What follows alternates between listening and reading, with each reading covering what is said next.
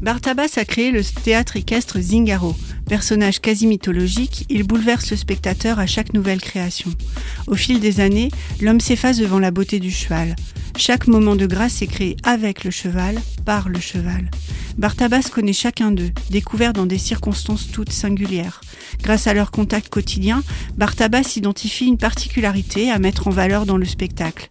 Avec les chevaux, aucune difficulté à communiquer, alors qu'avec les hommes, Bartabas est en retrait ou en colère.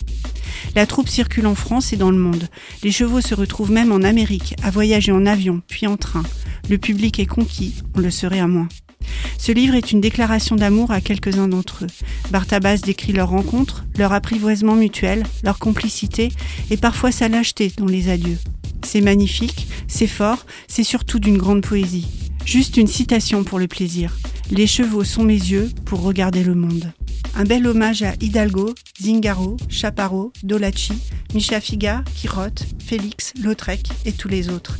D'un cheval l'autre de Bartabas est un récit magnifique à retrouver en poche chez votre libraire préféré ou dans votre bibliothèque.